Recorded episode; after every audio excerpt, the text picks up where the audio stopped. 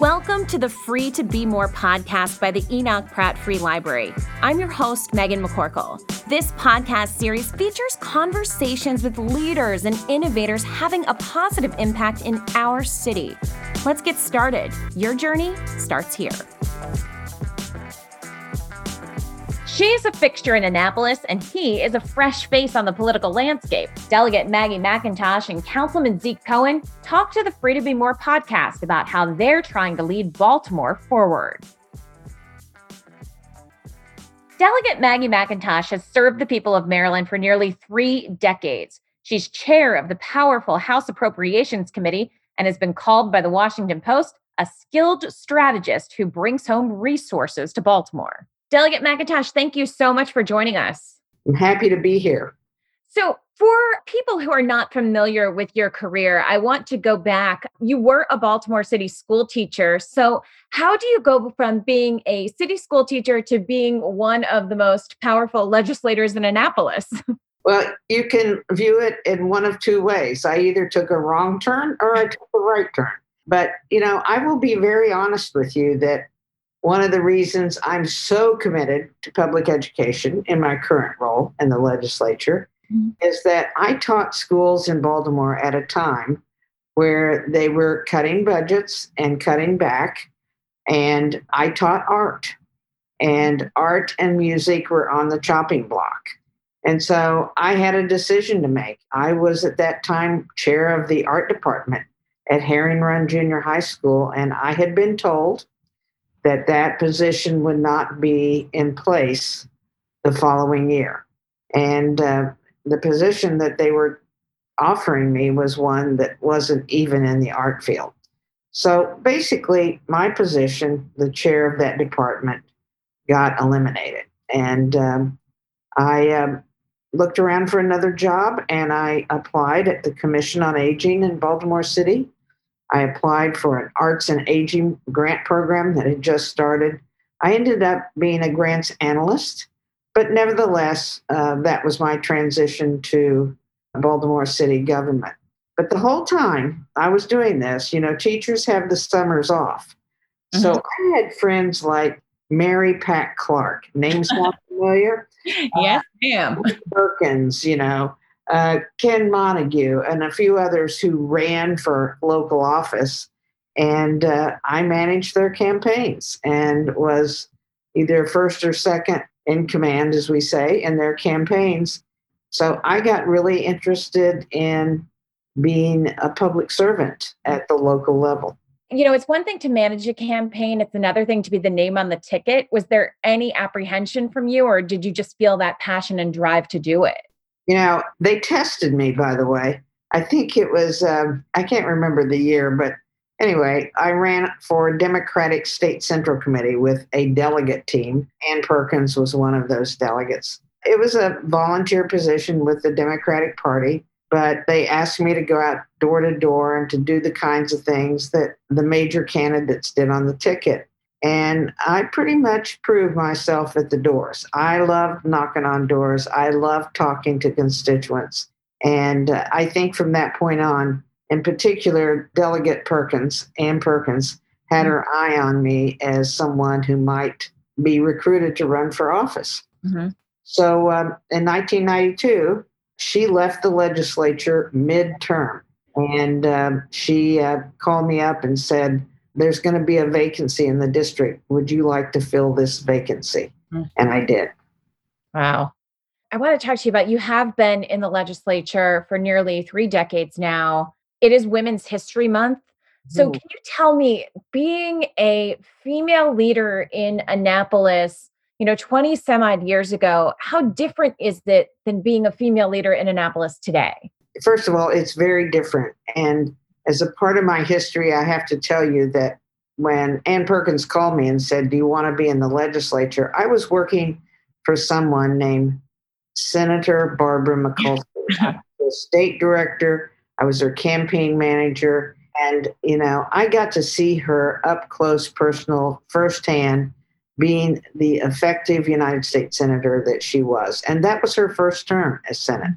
So I came into the House, and yeah, it was a bit of a shock. the Women's Caucus was just emerging and was just beginning to claim some power. And today, if you look around and you look at the positions of chairs and vice chairs and, you know, people who are in power in the legislature, I mean, look at no further than our own Speaker of the House, Adrienne Jones, the first woman and the first African-American to be a presiding officer. So not only are women emerging in leadership and have been over the last two and three decades in Annapolis, but also a more diverse leadership team. Sure. When you were first starting, was there a lot of experiences where you were kind of the only woman in the room, the only woman at the table? I know um, Senator Mikulski, I've interviewed her before, and she talks a lot about being the only woman in the room and how she helped mentor other women that were coming into the Senate so that she wouldn't be the only woman in the room. That is absolutely one of her biggest, I think, contributions mm-hmm. to our democracy is the mentorship that she offered so many senators and, by the way, members of the House. Mm-hmm. I don't remember being the only woman in the room. I was lucky enough to come in, and my first committee chair on appropriations, subcommittee chair, was Nancy Kopp, who's still the state treasurer of Maryland. Mm-hmm. So I never felt like I was the only woman in the room, but I do know that the real decisions were made by a set of men at that time. And it took really Cass Taylor, who became Speaker, mm-hmm. and made me the first woman majority leader in the state of Maryland in the House. And then Speaker Mike Bush, who really diversified leadership in the House of Delegates. Mm-hmm. You have experienced many a session, and I imagine this session is unlike any other because of the pandemic. So tell me, how much has doing the job of the state changed in this year? Yeah, it's a tremendous change. I think we all miss the collegial kind of piece of doing our business during session, but I will tip my hat to the staff of the Speaker and the President of the Senate's offices. They figured out a way where we could come in, do the state's business, do the business for our constituents. We're going to take a you know budget out to the floor next week, and uh, operating budget and capital budget. And we have been able to do it safely and in a healthy way. So that means that we've done so much work on Zoom. I'm now, you know, probably five, six hours a day on Zoom. But it is efficient on one hand, but it's also, I think, you miss a lot of the nuance on the other hand. Sure. And on the floor, it's very interesting. fifty percent of the members of the House are not on the floor mm-hmm. uh, in the chambers. They're over in a couple of other rooms across the street. They're set up with a desk and plexiglass and so on and so forth. But it's a very different feel. Again, you just don't get that collegial, a lot of conversations, a lot of work gets done in a conversation walking down the hall. The Free to Be More podcast is a production of the Enoch Pratt Free Library, which is now open for business. twenty-one libraries across Baltimore are now open at twenty-five percent capacity for browsing and computer use. Health and safety restrictions apply. More details at pratt library dot org. Sure. It is definitely a very interesting year. And some news that we're seeing happening is that we're starting to see more further openings and lifting of capacity numbers from the state level. The governor announcing um, some of those COVID capacities are now being lifted. Are you concerned about that, given that the numbers have just kind of started that backslide, or do you feel like it's the right move right now? I'm a little concerned about that. Now, I think the governor has done a good job of getting us through this pandemic, and he certainly hasn't behaved like many other governors that ignored the fact there was a pandemic. He has followed the science. I'm a little concerned. Our numbers are coming down, but these new variants, the new strains that are out there, are beginning to tick up. Mm-hmm. I'd rather wait maybe another eight weeks before I lifted a lot of restrictions. But I do know that this governor will watch the numbers. Mm-hmm. And if they start to tick up, he will back off and close things down. He's done it, unfortunately, He's mm-hmm. had to do it more than one time. Sure. There's been a lot of talk. I feel like it's the dominating headline on the news every single night is about the vaccine. Do you have concerns about vaccine equity and the way it's been distributed, particularly in Baltimore City, who you represent? Absolutely. And in fact, you know, Baltimore City, within our boundaries, we've gotten the most vaccines delivered, but they were delivered to hospitals. They were administered to hospital staff, doctors, nurses, frontline, all of which I support, and the vast majority of which don't live in the city.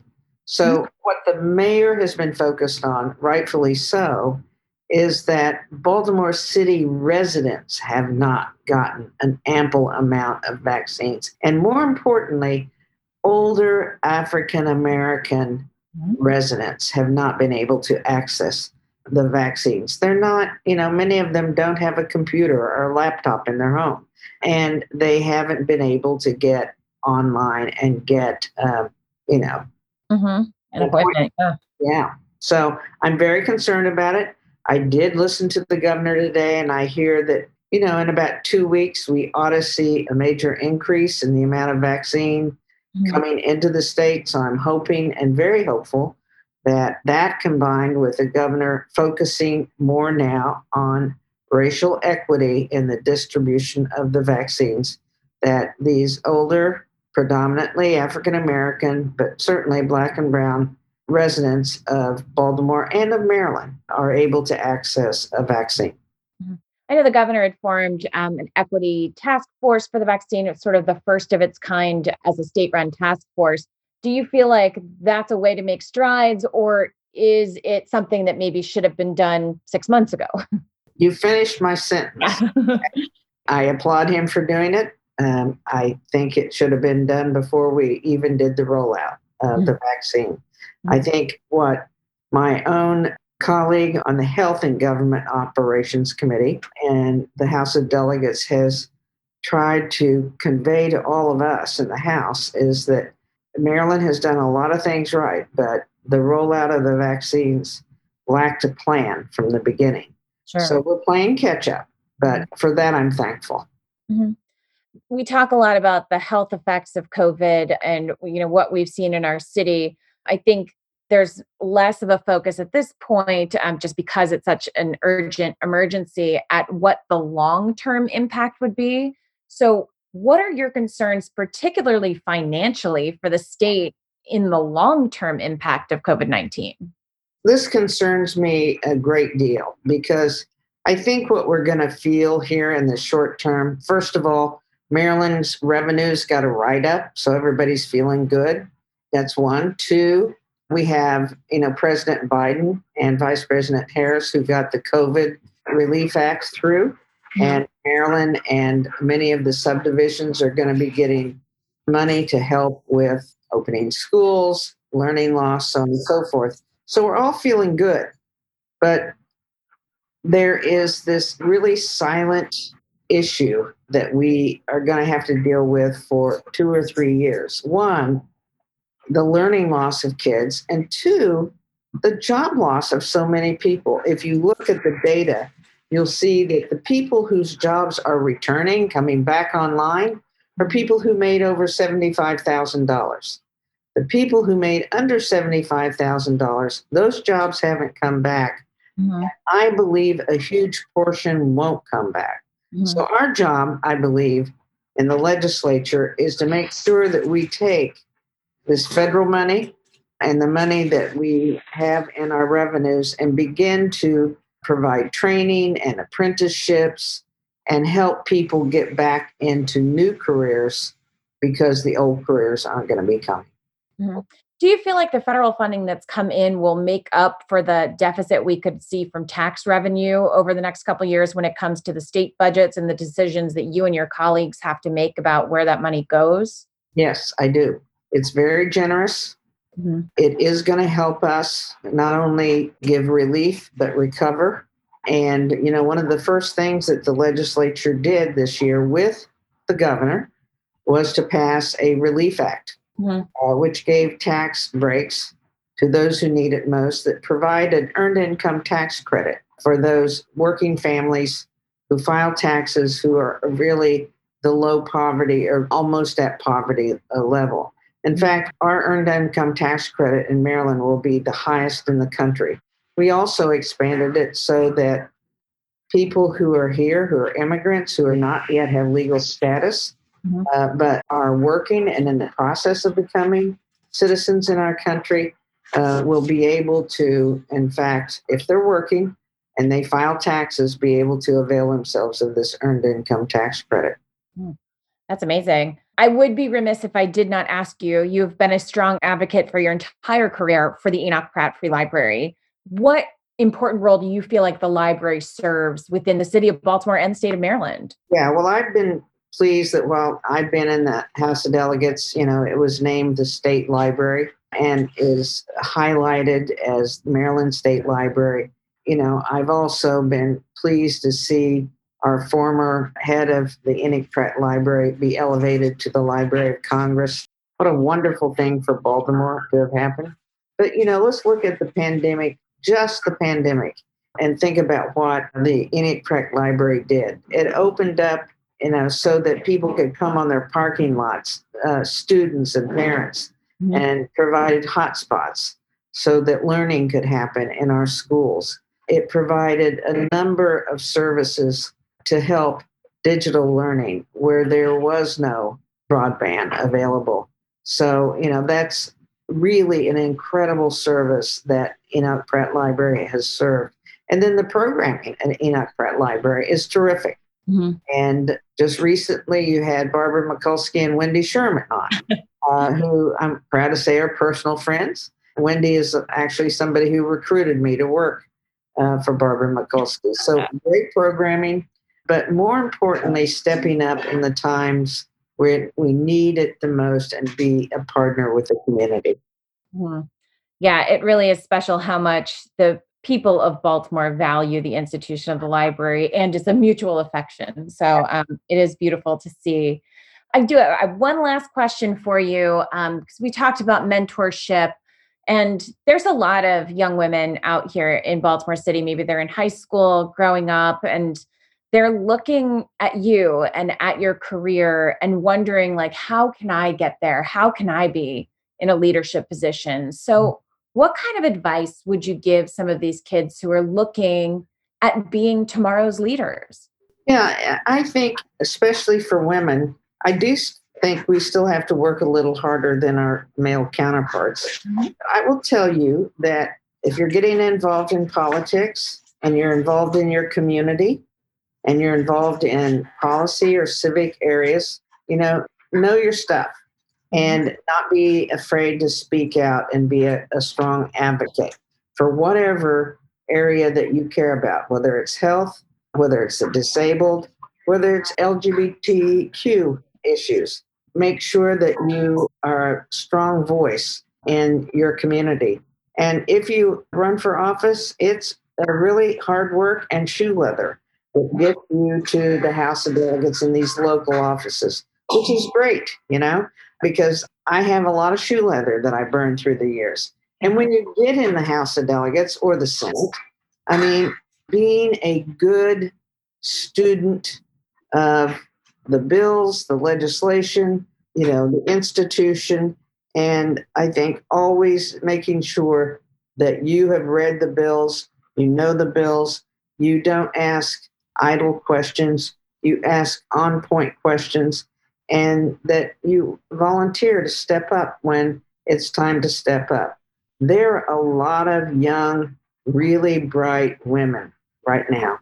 Mm-hmm. that are coming up in the House and the Senate of Maryland that are going to be terrific leaders in the next decade. Mm-hmm. Well, Delegate Maggie McIntosh, thank you for your service to Baltimore and the state of Maryland, and thank you for being with us. My pleasure. Have a good night. Thanks, you too. The Free to Be More podcast is a production of the Enoch Pratt Free Library. Now introducing the Teen Library of Things. Teens ages ten to nineteen can check out GoPro cameras, coding robots, a Nintendo Switch, and more. All you need is a library card. Details at pratt library dot org. He's in his second term as Baltimore City Councilman, Now, Zeke Cohen is pushing a plan to change the way Baltimore agencies respond to trauma in the city. Councilman Zeke Cohen, thank you so much for joining us. Honored to be with you, Megan. So we interviewed Delegate Maggie McIntosh for this episode, and I'm sure you two have a lot in common, but one thing you do have in common is that you both started your careers as teachers. So tell me, how do you go from being a teacher in West Baltimore to becoming a city council person? Yeah, so it's sort of an interesting journey. You know, I taught in two schools, one in Sandtown and one in Curtis Bay, and both of which lacked heat, drinkable water, air conditioning. Both schools shared one school psychologist between themselves and another school, and had any number of children with a high degree of trauma and adverse childhood experiences. And so my work as a teacher really formed some of my political identity, which is that I was able to recognize that so many of the challenges that my students and their families faced came from systemic failures from within our government. Baltimore was one of the birthplaces of racial redlining. Baltimore in nineteen ten had the first sweeping ordinance to codify racial housing segregation and determine different disparate housing outcomes for Black people, for white people, for Jewish people. You know, not too long ago, we fought a failed war on drugs that became a war on communities of color. Instead of treating addiction and substance use like a public health crisis, we treated it as criminality. And so what I saw in the classroom was the impact of years of racist policymaking from city government, from state government, and from our federal government. And as a teacher, as someone who poured my heart and soul and energy into my students and into their families, it was really clear that in order to address the larger systemic issues that they were facing, that I needed to join city government and try to work from within the institution and try to change it. I'll also say just briefly, Megan, that, you know, I ran in a wave of younger progressive folks like Councilman Burnett, Councilwoman Sneed, Councilman Bullock, Councilman Dorsey, so many of us that came from organizing backgrounds. And after the uprising, after the death of Freddie Gray in police custody, we all felt compelled to get involved and to run and to really take on what was then a very entrenched establishment. And because we were organizers, because we had deep relationships within our communities, we were able to win. And we've supported each other ever since. I feel like you're reading my question sheet, because my next question was even, so in your first term, there was some turnover on the city council, but certainly in this election cycle, that turnover has considerably changed the face of the city council. So how do you think these fresh faces in leadership are going to benefit our city? Yeah, so look, I'm just incredibly impressed by the abilities of my colleagues in city government, in the city council. We have some amazing fighters that are in here for all the right reasons and that truly have the heart of the community. Now, what is challenging is we've lost a lot of institutional memory. You know, I think about folks like Mary Pat Clarke and Ed Reisinger, who were just institutions within the council. Mary Pat Clarke was like a progressive godmother to so many of us. I mean, she literally took me under her wing and taught me how to be a city council person. And I will say that I owe a lot of my success as a legislator to her, mm-hmm. to the path that she blazed. Mm-hmm. So we have lost a lot of institutional memory, but what we've gained is a fresh perspective, some young, progressive fighters who I think are really going to shake up the city in a way that's really healthy. I've seen my colleagues already literally get their hands dirty taking on issues around trash and dumping. Mm-hmm. I've seen folks who are just energized to go after affordable housing and dealing with the tax sale. I know that several of my colleagues joined me as we did a training around trauma-informed care. Mm-hmm. And that was really energizing and refreshing to see that kind of support among city leadership. Mm-hmm. And so I think that, you know, Baltimore is a city that has a lot of entrenched challenges, and there's sort of a mentality that, you know, we do things this way because that's always the way we've done them. Yep. But I think we have folks who are really looking to shake it up and take the city in a different direction. Mm-hmm. When I was a T V reporter, I think I told Mary Pat Clarke once that there were some weeks that I spoke to her more than I spoke to my mother. So I understand what an institution Mary Pat was. That's right. Um, yeah, I want to jump into some current events before we talk about some of your more long-term legislative agenda, particularly the pandemic. Maryland is now announcing that they're lifting some of the COVID restrictions. Baltimore is not doing that. The mayor's announced that we will hold firm on some of the restrictions. Do you feel like that's the right move at this time? I do. I think that if we're having an honest conversation and using the public health metrics to guide decision-making, then it is clear to me that the mayor made the right call in mm-hmm. saying, look, we're just not ready to open up yet. Mm-hmm. We know that vaccines are coming, that we have seen an infusion from the federal government, that there is light at the end of the tunnel, but this is not the moment to ease up or to get overly comfortable. Look, I've lost so many constituents to this monster, particularly in our Latinx community, mm-hmm. where we see disproportionate rates of transmission and deaths from COVID nineteen. Folks who, through no fault of their own, are often the victims of housing exploitation and live in houses where there are multiple families sharing the space. Folks who often were not able to benefit from some of the federal support. Folks who had to work despite the rise of the virus, whether it was in restaurants or Amazon mm-hmm. or wherever. That has been really devastating in our community. We know right now we're seeing all these new strains of the virus, mm-hmm. whether it's the Brazilian strain, the British one, the South African one. And we know that these strains are potentially more transmissible and more deadly. And so it is incredibly important for us to buckle down, to continue to do the right thing, to socially distance, to wash our hands, to wear a mask, and to not behave as if we're out of the pandemic. And so I applaud the mayor.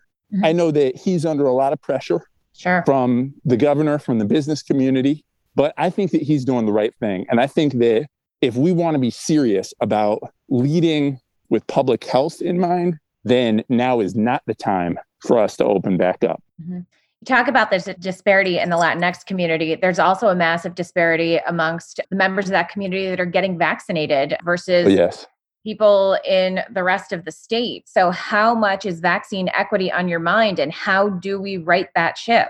Yeah, no, it's absolutely huge, Megan. It keeps me up at night. The mm-hmm. fact that even here in Baltimore, where we have a mayor who legislated equity, we have a city council that really believes in it. Even in our city, we see disproportionately white folks getting access to the vaccine and Black and brown people lagging behind mm-hmm. in vaccinations. And, you know, some have said that, oh, that's because of hesitancy. That's actually not been my experience. Mm-hmm. And I'm not sure that that's what the data bears out either. So it is critically important that we address the disparity in vaccination.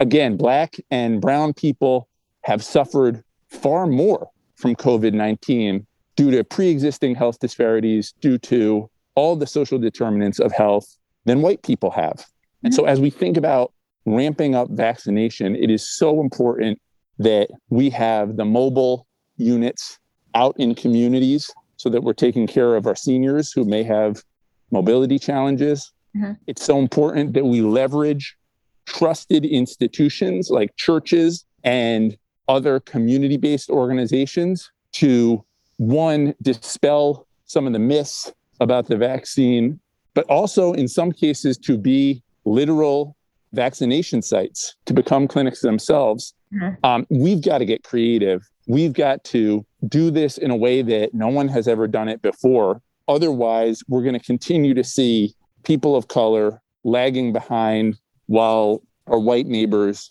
are able to get vaccinated. It is of the utmost importance to me, and I know it is to Mayor Scott as well. Mm-hmm. The pandemic really does play into one of your long-term legislative agenda items, and that is trauma-informed care and approaching everything with that mindset. So how really do you think the pandemic has impacted that and caused the need for that to be even more urgent? Absolutely. It has drastically exacerbated trauma within our city. Look, we were already experiencing enormous amounts of trauma and toxic stress in Baltimore. Mm-hmm. But you add on a global pandemic where our seniors have been forced to isolate and have been faced with not only the physical health implications, but an enormous amount of fear and stress and anxiety and depression. Layer on the children in our city who have been out of school for almost a year, who rely on their class and their teacher, in some cases for a sense of safety and for community. You think about adults who were employed and now aren't, and due to the failures of the state's unemployment system, have just been left out to dry and have been struggling financially. We know that trauma, depression, stress, anxiety are at all-time highs.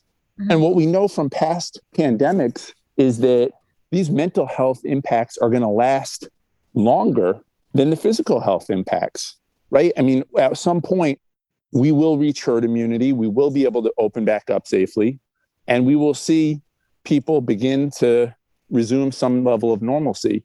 But what we know is that the depression, the anxiety, just the pain that people have experienced, the grief, the loss, fear, the lack of community, that is going to last far longer. Mm-hmm. And so the urgency of this work could not be more serious than right now. Again, we know that Baltimore already suffered disproportionately from violence, mm-hmm. from systemic racism, from substance use disorder, from all the different adverse experiences. But now layer on this pandemic, and it is far, far worse. Mm-hmm. We've heard you and other members of the city council, other city leaders talking about trauma-informed care, trauma-responsive care um, for the past couple years. And in some ways, I think people don't really have a thorough understanding of exactly what that means. So can you sort of in basic terms explain what that approach is and what it means for the city? Absolutely. So look, we were really proud that in twenty nineteen, Baltimore became the first city in America to comprehensively legislate trauma-informed care.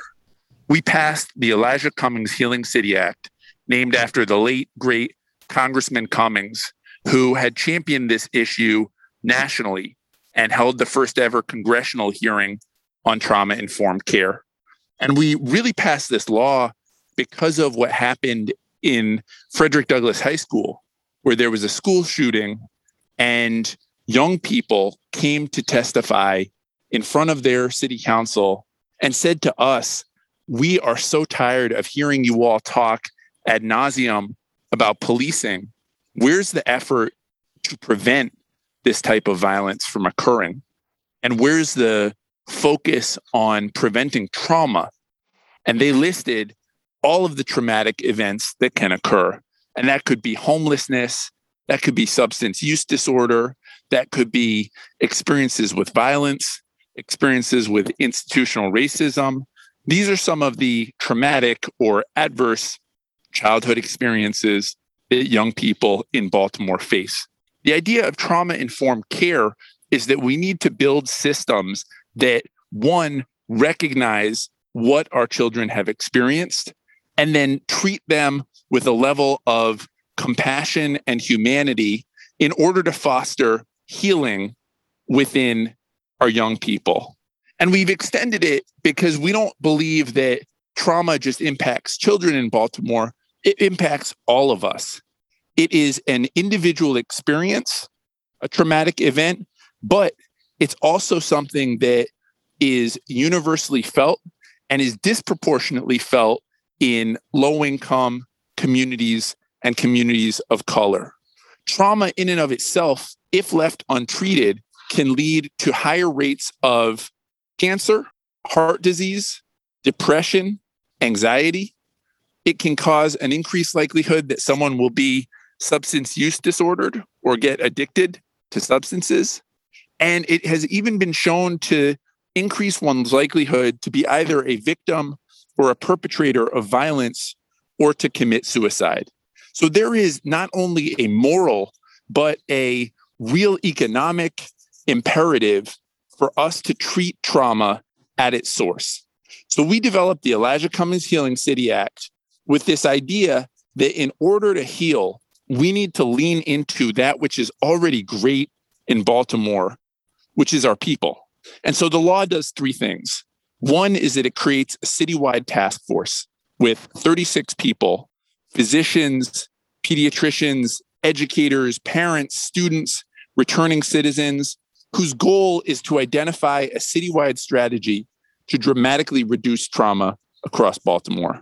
The second thing is that it calls for training of every city agency, and it leverages community-based organizations like Holistic Life Foundation to teach mindfulness in our Enoch Pratt libraries and in our rec centers, or to teach restorative practices, which is the idea that we can resolve conflicts and hold each other accountable without always needing to punish and be punitive. We teach about the brain science behind trauma. So what it does when your prefrontal cortex gets activated and how you can learn to self-soothe and calm yourself down.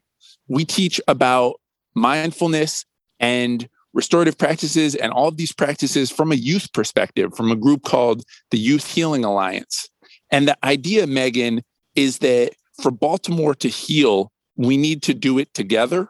We need to begin in city government, where unfortunately we ourselves have driven and caused so much of the trauma in our city, whether it's through legislation like our ordinance in nineteen ten that openly embraced housing segregation, or whether it's just in the way that we have underfunded and undersupported our communities of color in East and West Baltimore, that we ourselves need to do better.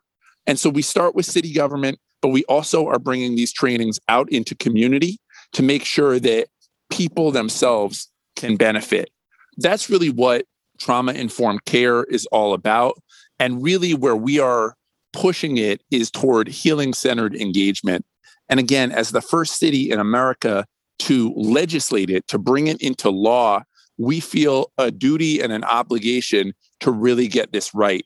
And that's why for me, I've spent so much of this last year, and I'm going to be spending so much of this term focused on making sure this legislation gets implemented with fidelity, and also making sure the movement of people who have gotten behind it and who are pushing to make it happen stays whole and stays intact. To me, that's what a healing city will look like. It's not just city government, it's all of us reaching out across lines of difference and being there for each other and knowing that we are the medicine, that we have the capacity to heal ourselves and each other, and that that is what's going to create a more just, more vibrant, less violent Baltimore City. Mm-hmm. The citywide organization training kind of changes the way that people who work for the city approach their jobs, whether that's yes. a police officer, a paramedic, a librarian, someone in the housing department.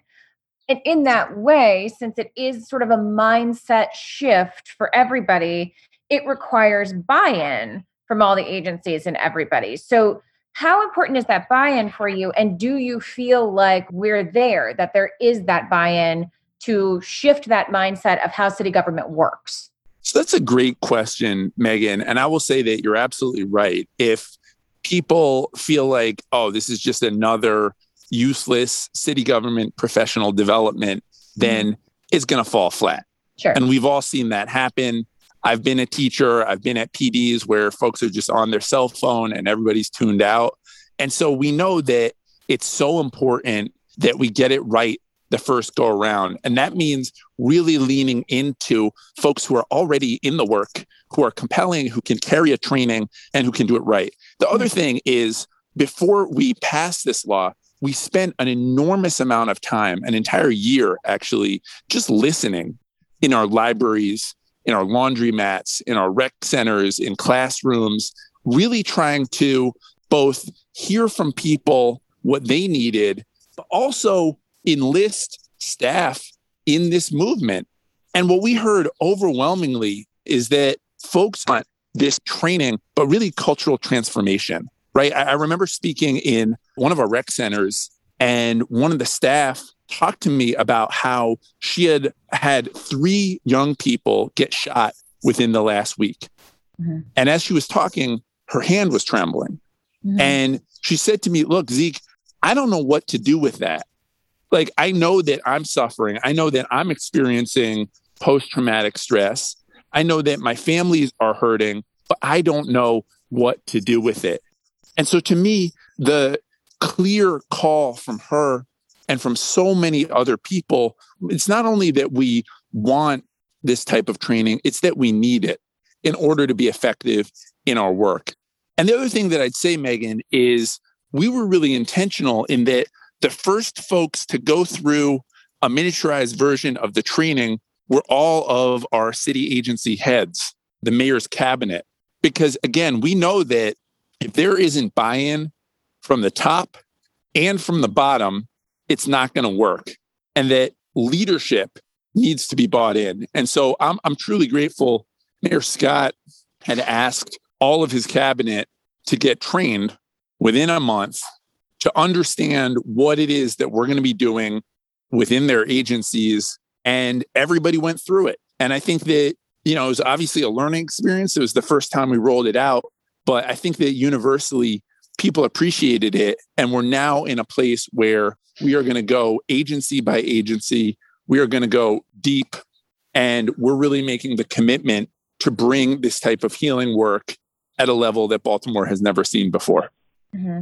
Healing work like this is not short-term work, it's long-term work. So for you, all of the things you're doing, if they're all successful, what is the dream for you ten years from now, twenty years from now, about the type of city that Baltimore is and will become? That we completely transform our culture from one that is too often punitive, where every problem is seen as we need to bring in the hammer. We need police.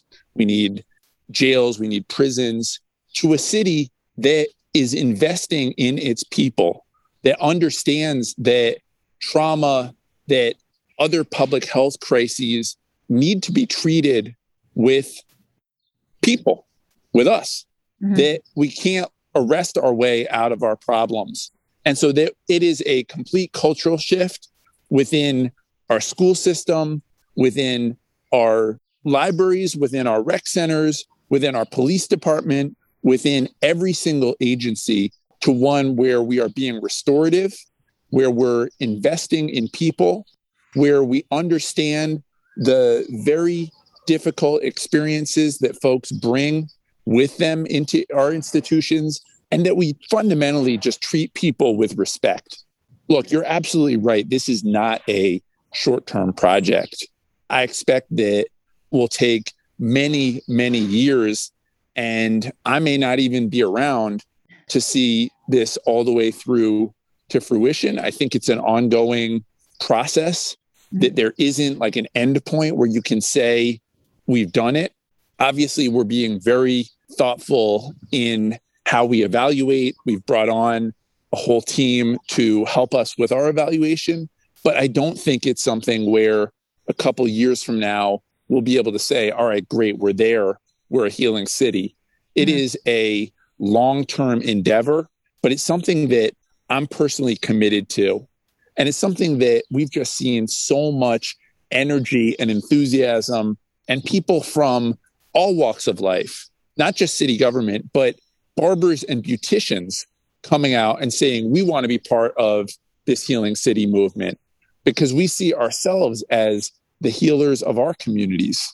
Mm-hmm. You know, I'll never forget, there's a guy, Troy Stanton, who he's a barber in West Baltimore. He was shot in his barber shop. Mm-hmm. And instead of abandoning Baltimore, he doubled down and he devoted the rest of his life to bringing healing within barbershops across the city. He's got this nonprofit, More Than a Shop, because what Troy recognized is within a barbershop, people are vulnerable, they are honest, they're able to have conversations that can be challenging and painful, but they come in without feeling stigmatized. And in a city that has a long and often pretty dark history with our medical institutions, mm-hmm. places like the barbershop are a respite. Mm-hmm. And so Troy and folks like Donna, Bruce, and many others decided, you know what, we want to be part of this. And they're now doing health screenings in the barbershops. They are bringing Narcan and peer recovery specialists within our barbershops. And they are every bit as much a part of this movement for healing as I am. And so, you know, this is Baltimore's movement. It's really not about me. It's about us. And it's about what this city can be and what we can do when we put aside our ego and decide to work together for the betterment of the people that live here. Mm-hmm. Councilman Zeke Cohen, thank you so much for the time and for being with us today. No, it's been an absolute pleasure. Thank you so much for having me on and for the good work that you all are doing at Enoch Pratt. Need help getting connected? The Pratt Library is here for you.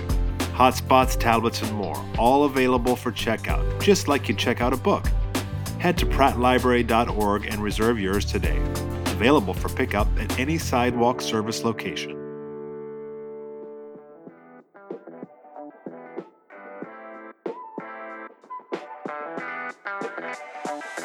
I'm Megan McCorkle, and you've been listening to the Free to Be More podcast by the Enoch Pratt Free Library. You can follow the Pratt on Instagram, Twitter, and Facebook. If you haven't yet, go to Apple Podcasts and subscribe, rate, and review this podcast. Join me next month for another Free to Be More conversation. Thanks for listening.